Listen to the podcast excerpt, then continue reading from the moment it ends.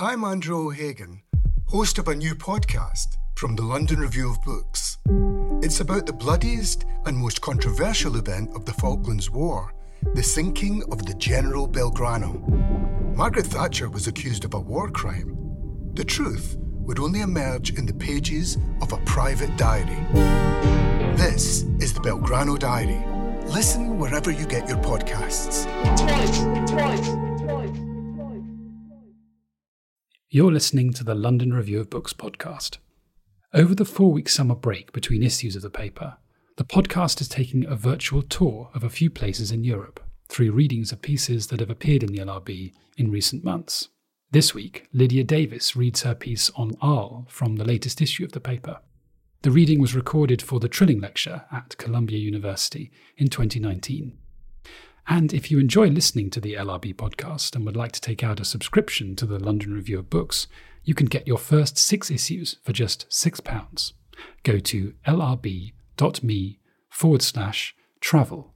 That's lrb.me forward slash travel and start your subscription with a 79% discount. What I will be reading tonight is a relatively small part of an ongoing piece of writing, which I could describe most factually as being the elaborated notes of what I've been learning and discovering in my exploration of the history of the French city of Arles, a history which goes back about 2,700 years. So there's a lot to read. The piece of writing began as notes taken during a visit to Arles last November, when I noticed how, within the small area of the old city over the centuries of occupation by different cultures, densely enclosed, so many of the structures were reused, rebuilt, enlarged, etc. This repetitive progression being the only way the changing cultures could adapt for their own needs the same limited space. The nuns of Santa Clara, for instance, after rehabilitating earlier monastic buildings just outside the city walls, which they had taken over from an earlier order, this was in about, I think, the 1300s, were forced 100 years later by the city to leave them, at which point the city destroyed the buildings and used the resulting debris of stone and sand to reinforce the city ramparts.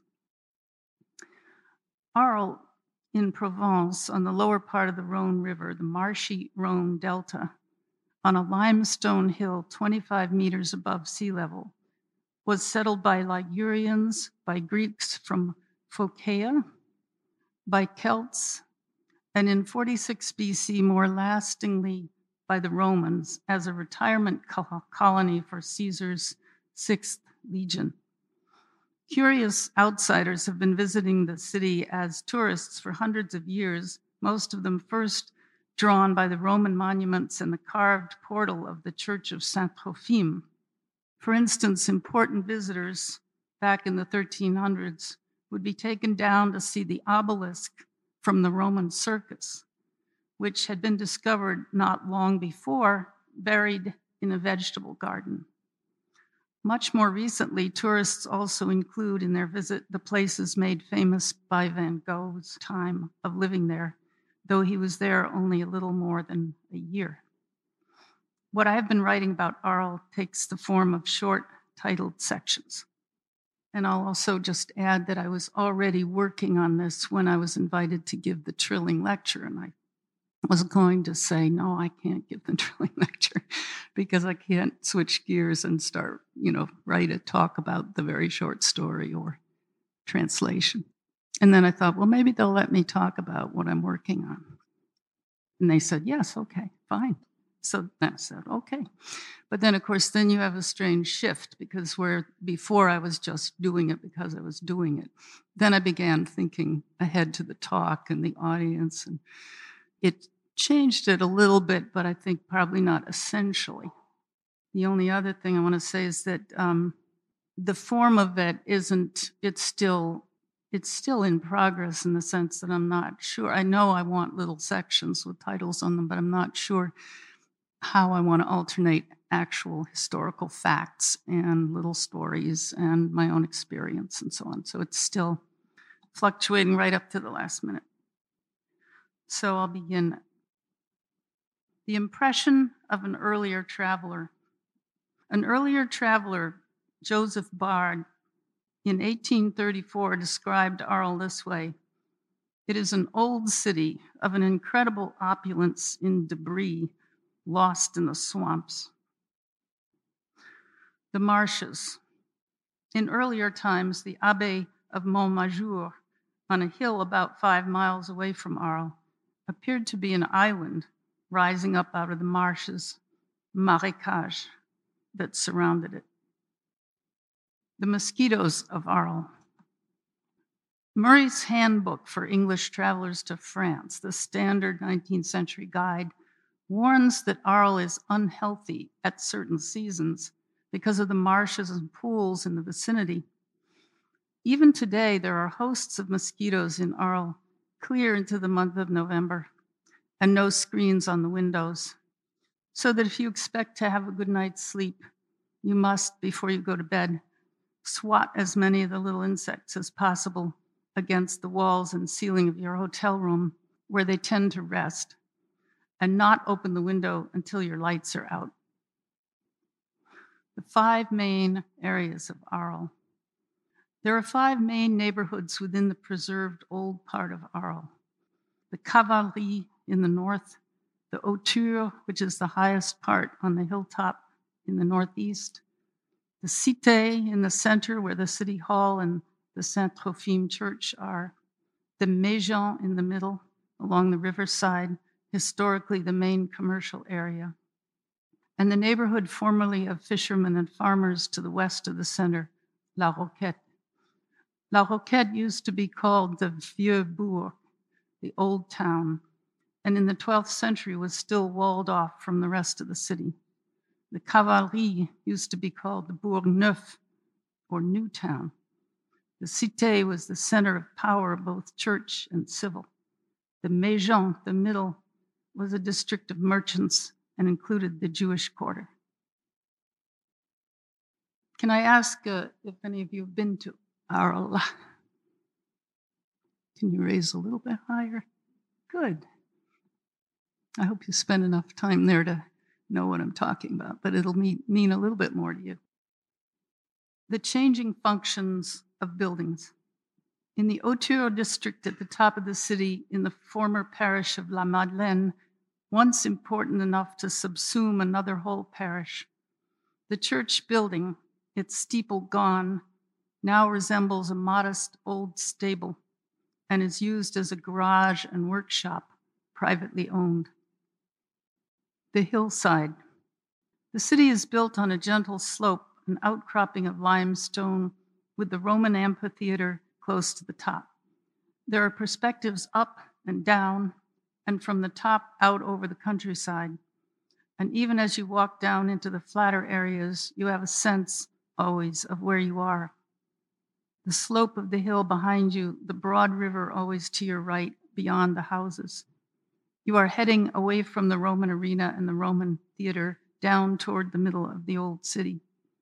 In the center, as you rest for a moment in the very heart of it, on the Place de la République, you share a bench with an older woman who has greeted you before sitting down and who, after looking for a while calmly around at the city hall and the church of Saint Trophime and the cluster of people laughing and jostling by the fountain and by the Roman obelisk, which was rescued from the vegetable patch and 300 years later brought up the hill with great difficulty to this square, takes a nail file out of the depths of her purse and discreetly works on her nails.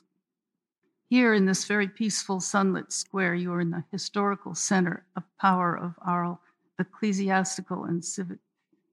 The Archbishop's palace is also in front of you, with, out of your view, its courtyard where the Lion of Arles was once kept in a fenced enclosure. Then, when at last you leave the bench, taking care to say goodbye to the older woman, who nods and smiles, you go on down into La Roquette, into what used to be the neighborhood of farmers, sailors, fishermen, and dock workers, and finally to the end of the city and maybe even beyond it to the old circus built outside the town by the Romans and still outside the old town where the obelisk once stood. Notable figures of Arles Saint Caesarius. Saint Caesarius, circa 470 to 543 AD, lived at a time of intersection of late antiquity and the early Middle Ages. Roman law was still in force, as well as institutions such as slavery. The Camargue and its marshes, later to be drained by canals, still began then at the gates of Arles. St. Caesarius describes them in his sermons as harboring useless plants and disgusting creatures. In his day, the usual language was still Latin, and it was in Latin that he delivered his sermons. Not all the population was Christian.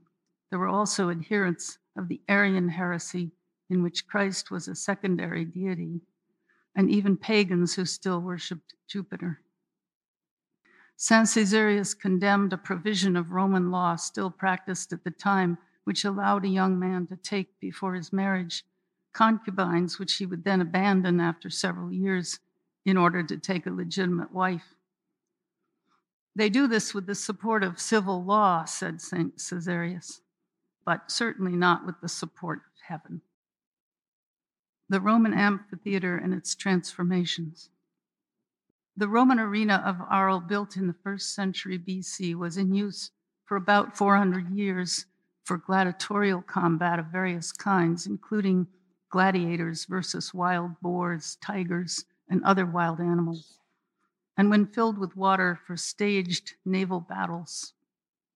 We know from the remaining Roman stone seats that the width of a seat for a spectator in Roman times, of whatever social class, was just under 16 inches.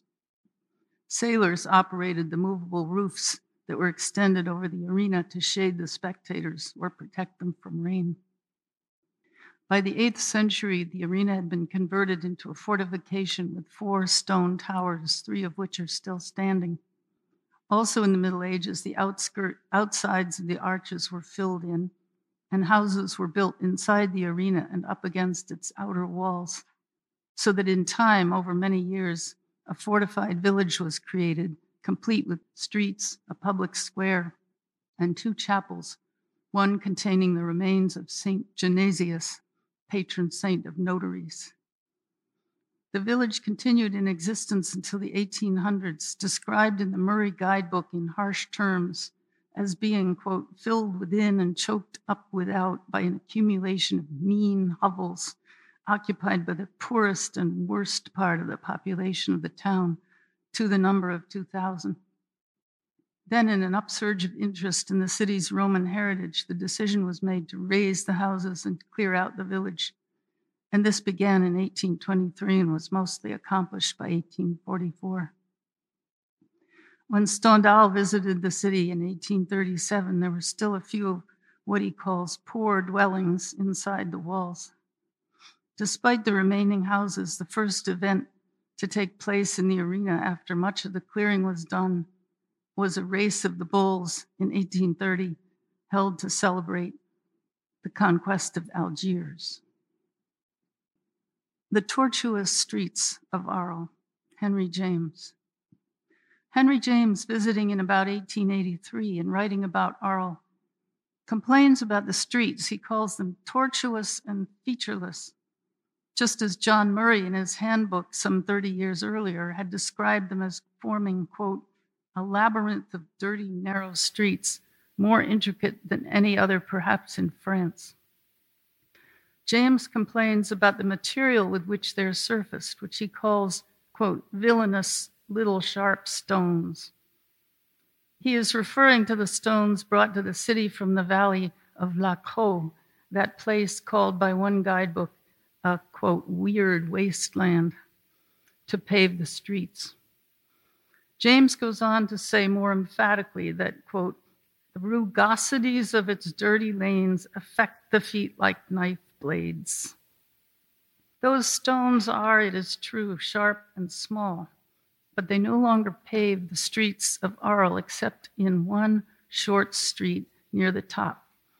And the streets of the old center of Arles, though still narrow and tortuous, and many of them, once you're away from the cafes and restaurants, dark at night, despite the regularly placed old style lamps standing on lamp posts or affixed to house walls and empty of people at night, are kept very clean and tidy, except for the occasional corner or patch of wall where a mysterious heap of personal trash may be piled up. Every morning early, a small white cleaning truck comes along with its revolving brushes, pausing by a diminutive metal trash bag holder for the crew to remove and replace the suspended trash bag. Supplementing this vehicle are individual men in yellow vests and with brooms working by themselves here and there during the day or in the dark just before dawn. The overlapping of cultures. The Christian sarcophagi in the fourth century show figures of importance wearing Roman togas. Saint Caesarius in the early sixth century wished to found a convent. He was aided in his quest for funds by Theodoric, king of the Ostrogoths. In AD 539, the Frankish king Childebert I arranged for combats of gladiators in the Roman arena. The earliest form of the parish church of Notre Dame de la Major on the highest eminence of the city was built on the remains of a Roman temple to the so called, quote, good goddess, perhaps an aspect of Cybele. The Place de la République and the Plan de la Cour. The Place de la République the center of the city was also known earlier as the Place du Marché, when the market was held there, or the Place Royale, and then the Place de l'Hôtel de Ville, because that was where the Hôtel de Ville stood. It still stands there, leaving the spacious, light flooded square, which has been compared to an Italian piazza. If you are heading toward the river, you can walk straight through the atrium of the Hôtel de Ville as a shortcut to the streets on the other side, and many do. You enter from the Place de la République, pass under the complex ceiling of intersecting shallow vaults, ignoring for the moment the little corner room off to your left, from which you could, if you wanted, gain access to the damp, gloomy underground crypto portico. And ignoring for the moment up the flight of stairs to your right on the first landing the reproduction of the statue of Venus, which was discovered in the Roman theater during the digging of a well, and which Arles reluctantly gave to King Louis XIV so that it was taken away to Versailles and is now in the Louvre, and walked straight out the other side through what used to be the main entrance onto the Plan de la Cour, which, though narrow and short and small in size now compared to the Place de la République, used to be the more important square when the Place de la République was considerably smaller than it is now. Inside the entry hall of the Hotel de Ville, as you stare up at the complex intersecting vaults of the ceiling, you see people taking the shortcut first silhouetted against the bright sunlight bathing the Place de la République, then passing you, then disappearing at your back out into the bright sunlight of the Plan de la Cour. You have also watched from a different angle outside a boy on a scooter take this shortcut. He, with his mother, who is pushing a baby carriage containing an infant sibling, has left the daycare center that lies on the far side of the inner courtyard of the Archbishop's Palace, has come out of the courtyard, which also opens onto the Place de la République. He looks up to ask his mother's permission. His mother grants it, and with vigorous thrusts of his little right leg, he propels himself toward the doorway of the Hotel de Ville while his mother hurries up the street parallel alongside the Hotel de Ville so that she will be there on the other side when he comes out. He is swallowed up inside the Hotel de Ville as she disappears along the street and around the corner to meet him in the Plan de la Cour. The winds of Arles.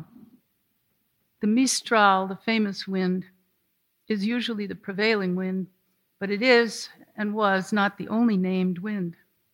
There are pictures called wind roses, directional wheels showing all the winds of Provence with their names. There were not just four named winds, or even eight, or even 16 or 24, but on one wind rose I consulted 32 named winds, each blowing from a different direction. And in a document drawn up by the Clarisses, the nuns of the Order of Sainte Claire, as they prepared to sell their house in the Rue Vallat, not their first and not their last home in Arles, a document that described in detail the neighboring properties, how the neighboring properties abutted their property. They referred to certain directions using the names of the winds. One was in Provençal, auro drecha, a direction not north by northwest, but north of north by northwest. In other words, almost due north. Another direction they called marin, by which they meant southeast. More familiar names they used for directions were levant and couchant or ponant, in other words, in the direction of the rising or the setting sun. The Roman Forum and the Crypto Portico. In a newly established city or military camp, the ancient Romans customarily laid out a main north south road called a cardo and an intersecting main east west road called the decumanus.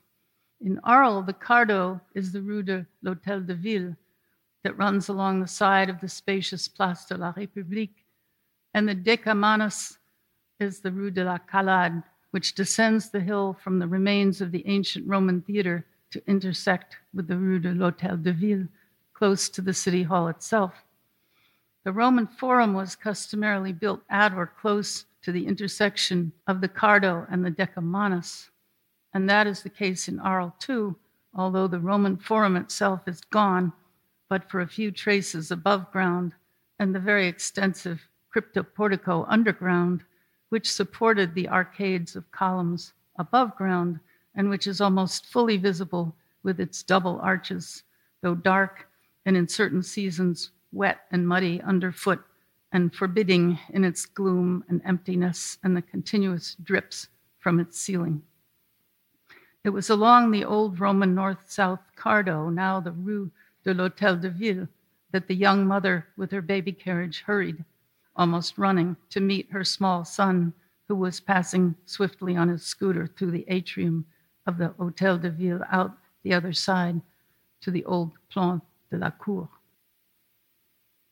Reuse in Les, Les. Near the Roman necropolis of Les Alyscamps, which lay outside the city on the Aurelian Way, in 1852, on the neighboring farms, cattle drank out of stone troughs, which were empty sarcophagi. The lids of the coffins were used as little bridges over the ditches. At the far end of Les Alyscamps is an early church, Saint Honorat. Parts of Saint Honorat were built using pieces of stone from the sarcophagi. Three early Christian sarcophagi were brought into the church of Saint Trophime. One, dating back to the fourth century, was set into the northern gutter bearing wall and serves as an altar for baptisms. Starting in 1848, the railway yards and locomotive sheds were built in the middle of the Roman necropolis wiping out one of the handsomest burial grounds of antiquity. Also occupying the grounds of the necropolis were later factories, a canal, and a housing estate. Of the 19 chapels once standing in the cemetery, only two are left. One of them serves as the ticket booth from which admission to the cemetery is sold. In the 1860s, as witnessed by the young Frédéric Mistral and his friends, who were wandering there one night after drinking at a tavern and heard a sepulchral voice issuing from the depths of one of the coffins. The homeless used the sarcophagi as places to sleep. Individual citizens of Arles we encounter by name in the histories. The homeowner in the Rue Balze, who tried unsuccessfully to prevent the construction of a chapel by the Jesuits across the street from him in 1654, complaining that it would block his light and sunshine, This was Gaspard Reynaud.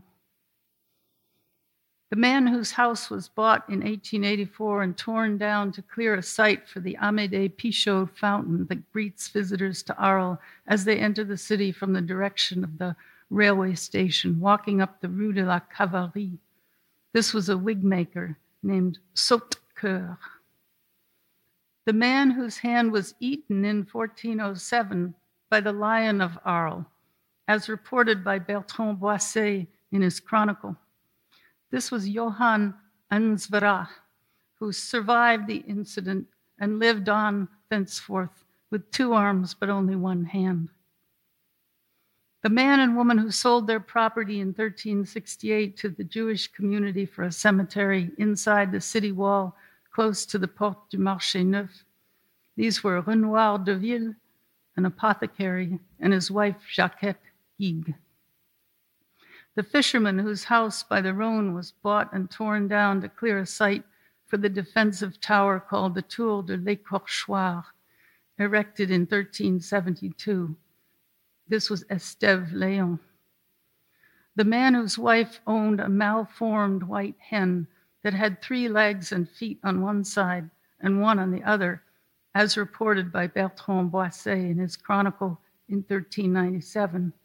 This was Juanet de Poquieras, probably of the Vieux-Bourg neighborhood.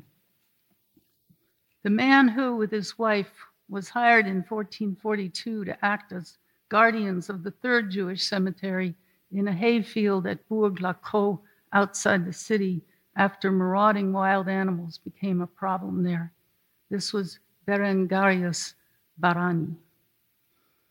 The keeper, who in 1453 was paid 20 florins for providing the meat for the lion of Arles, kept in the palace courtyard of the archbishops. This was, in Latin, Hugo Nicus Davidius. The Rue des Carmes. There is a short street near the Place de la République called the Rue des Carmes. It has a dogleg bend in it, and just at the bend is the doorway of a bookshop specializing in small press poetry books you learn that when you walk down this street south from the Rue de la République, which is at your back, you are walking down what used to be the nave of a large church, the Church of the Carmelites. Between the bookshop and the Rue de la République, where the street originates, on the east side there are several buildings owned by a chef whose restaurant is located in one of them. He has another restaurant through an archway that opens on the street and across a courtyard on the far side of the courtyard to the right, you see a line of smaller arches now filled in, and one half of an arch. Later, you realize that this is part of the cloister of the old church. It was falling into ruin and was sold by the church to a neighbor. It was after the revolution that the church was taken down. The crypts, which had served as burial places, were either simply abandoned or filled in with rubble for a time because of the now disused crypts below where the dead had lain. The newly created public street was called the Rue des Morts, or Street of the Dead. On a nice day, when the windows and doors of the houses and shops now lining the street are open, you can look into them and see vestiges of the old church, parts of the chapel's vaulted ceilings, columns, or capitals. The Jewish cemeteries, the second at Porte du Marché Neuf. Not far from the site of the church and cloisters of the Carmelites, you go in search of a shoe repair place that might be able to sew up your watch band. There is one just south of the intersection of the Rue de la Rotonde and the Rue du Président Wilson. The shop is a very small place, just two people inside on the near side of the counter entirely fill the space and a neighborhood woman briskly approaching the shop in the course of her errands turns away when she sees that it is full. When you crossed the intersection on your way to it, you later learned you were walking over what used to be a cemetery of the Jewish community in Arles, their second cemetery. It lay just inside the medieval ramparts in an area which then had the strange name of Old Lettuce, Lechuga Vieja in Provençal. For the cemetery, the Jewish community in 1368 bought a piece of land from an apothecary and his wife for 14 florins. The Jews of Arles had not only their own school, baths, cemetery, and charitable institutions, but also their own gallows, first across the river outside the village of Trinquetaille, then on the road that led to the village of Raphèle. Architectural terms dripstone. A dripstone is a molding over a door or window that deflects rain and decoratively enhances the opening typically in medieval architecture. A dripstone may also be called a hood mold. A hood mold may terminate in a pair of headstops, small sculpted heads. Notable figures of Arles, the lion. The lion of Arles was a symbol of the city depicted on various coats of arms and other decorative elements. The oldest seal of the community depicts the lion on its reverse. There was an actual lion or a succession of lions kept by the city in the courtyard of the palace of the archbishops, enclosed within an iron fence. One was given to the city by the Count of Provence, and at that time he paid for its upkeep. Later it was the city that paid, and there exists extant a receipt from the lion's keeper who furnished the lion's meat, called in the Latin of the document Nutrimenti Leonis dated 1453. The lion was made to engage in fights, one with a bull in the courtyard of the archbishop's palace, and one with a ram also inside the lion's enclosure. The lion once tore off the arm of an incautious locksmith who died of his wounds, and once ate the hand of another man who survived. By the mid 16th century, the city had decided that the lion cost too much to maintain and got rid of it. We don't know how. Fourche patibulaire. Bertrand Boisset, the 14th century surveyor and chronicler of Arles, described a hanging in 1394 across the river on a hill in Trinquetaille, now a part of Arles, but then a separate fortified village. When he referred to the forks of elm wood used for the hanging, what he meant was the gallows as constructed in those days. Two forked poles or tree limbs would be stuck in the ground with a transverse pole of wood between them, and from this the condemned person would be suspended. Boisset writes The forks of elm wood had been planted on an elevation of earth or a height. On this elevation of earth or height, no one had ever before seen forks or a hanged person. The man remained on the forks for a year. Then he was taken down and buried at night in the cemetery of Saint Pierre de Trinquetaille with the permission of the Archbishop of Arles. The forks remained planted in that spot until they fell of their own accord because their bases had rotted. Boisset's orchard at the Porte de la Roquette in the days when Bertrand Boisset was writing his chronicle, this gate in the medieval rampart was called the Porte de Saint Claire, or as he wrote in, in Provençal, Le Portal de Santa Clara. It was named after the convent of the nuns of Sainte Claire that stood outside the wall at that time. He records that on December 3rd, 1384, he planted inside the wall on the east side of the gate a white poplar. Ten years later, on December 18, 1394, he planted in the same place, which was an orchard belonging to him, a walnut tree. Language notes. In the sixth century, the most commonly used language in Arles was still Latin, and it was in this language that St. Caesarius, for example, delivered his sermons. There may have been, or must have been, however, another language, a sort of patois, a Romance language, in the process of formation. Alphonse Daudet in the 1860s listened to his friend Mistral read aloud to him some of his verses and remarked that the beautiful Provençal language is more than three quarters Latin. Van Gogh in the Hotel Dieu. When Van Gogh became ill one night, temporarily losing his reason and cutting off the lobe of one ear, which he took to a prostitute of his acquaintance who fainted at the sight of it, he was transported to the Hotel Dieu hospital also known as the Hotel Dieu Saint Esprit.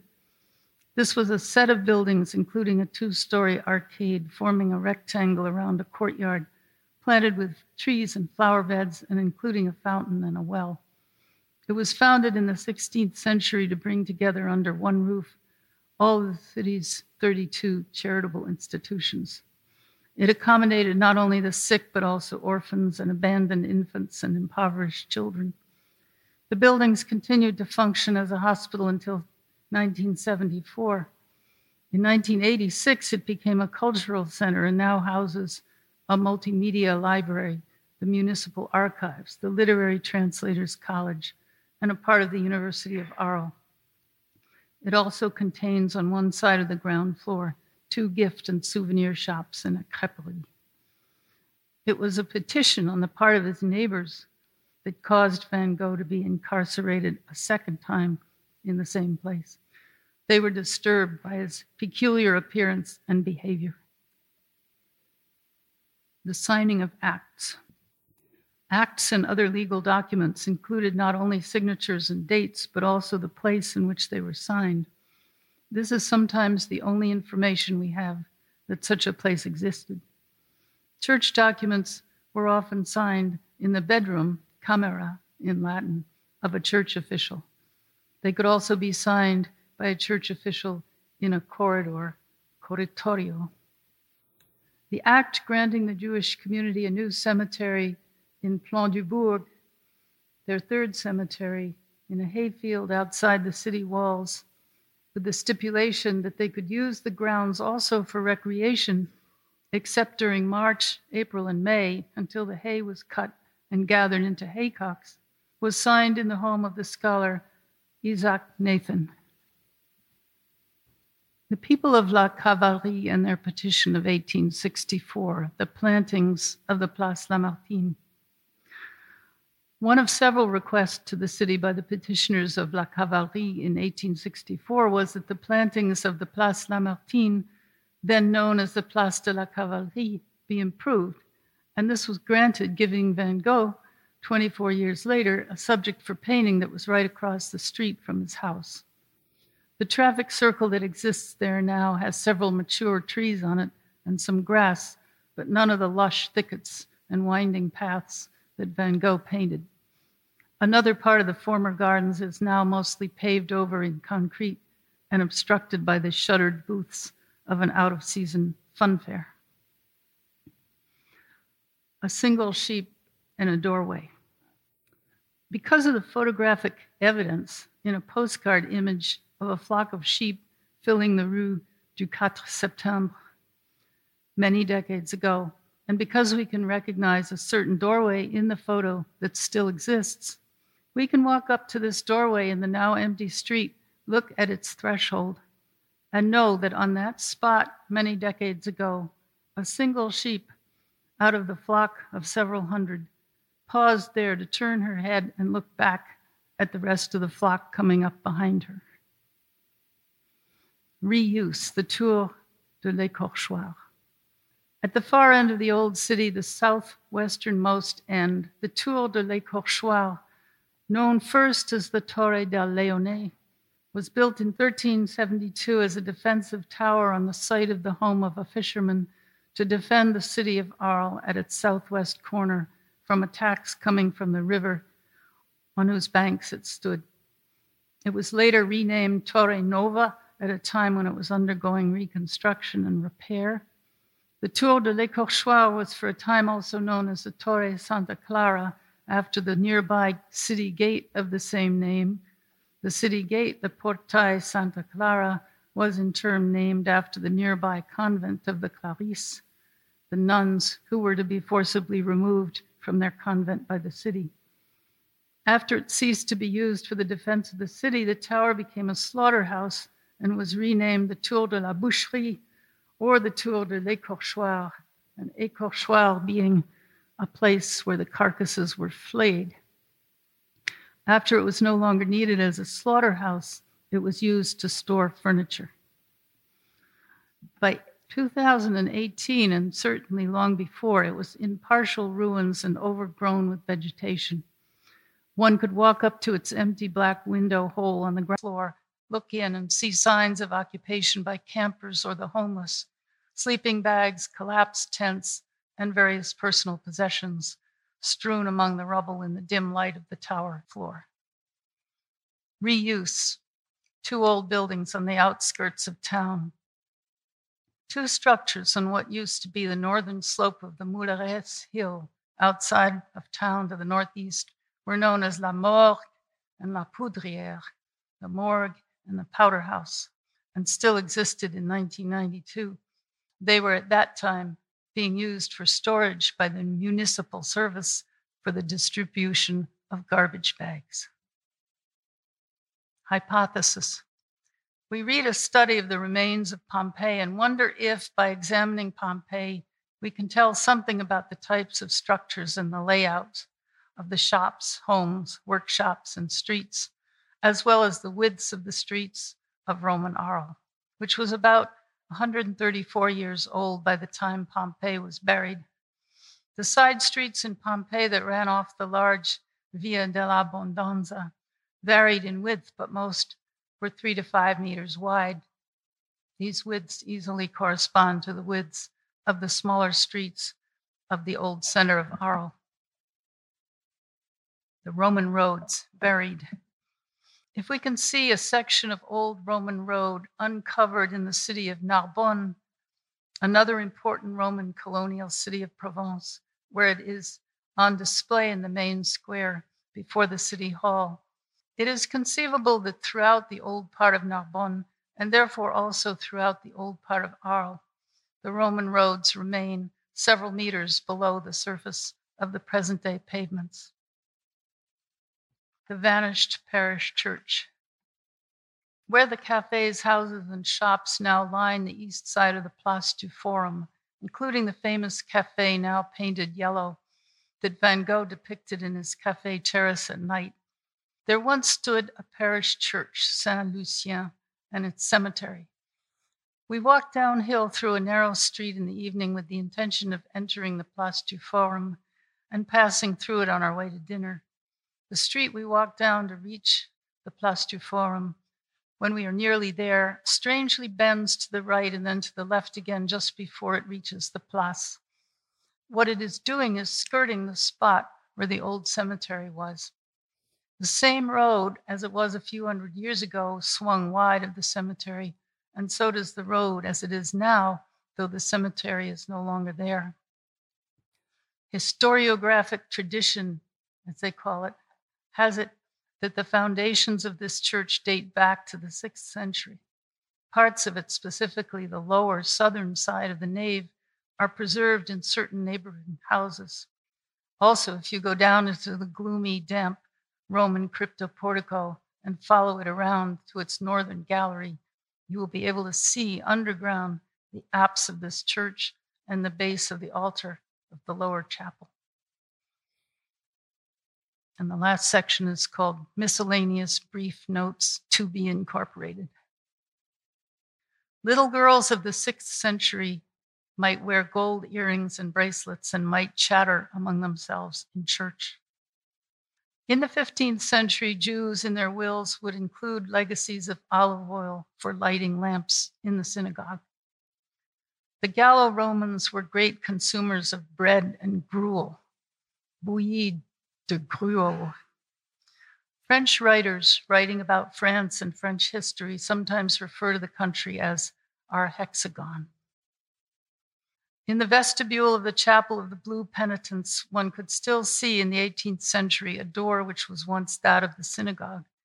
But the destruction done to the Chapel of the Penitents for the construction of a waterworks in the late 19th century wiped out the last vestiges of the synagogue. From Murray's Handbook for Travelers in France, Part 2, 1884 edition.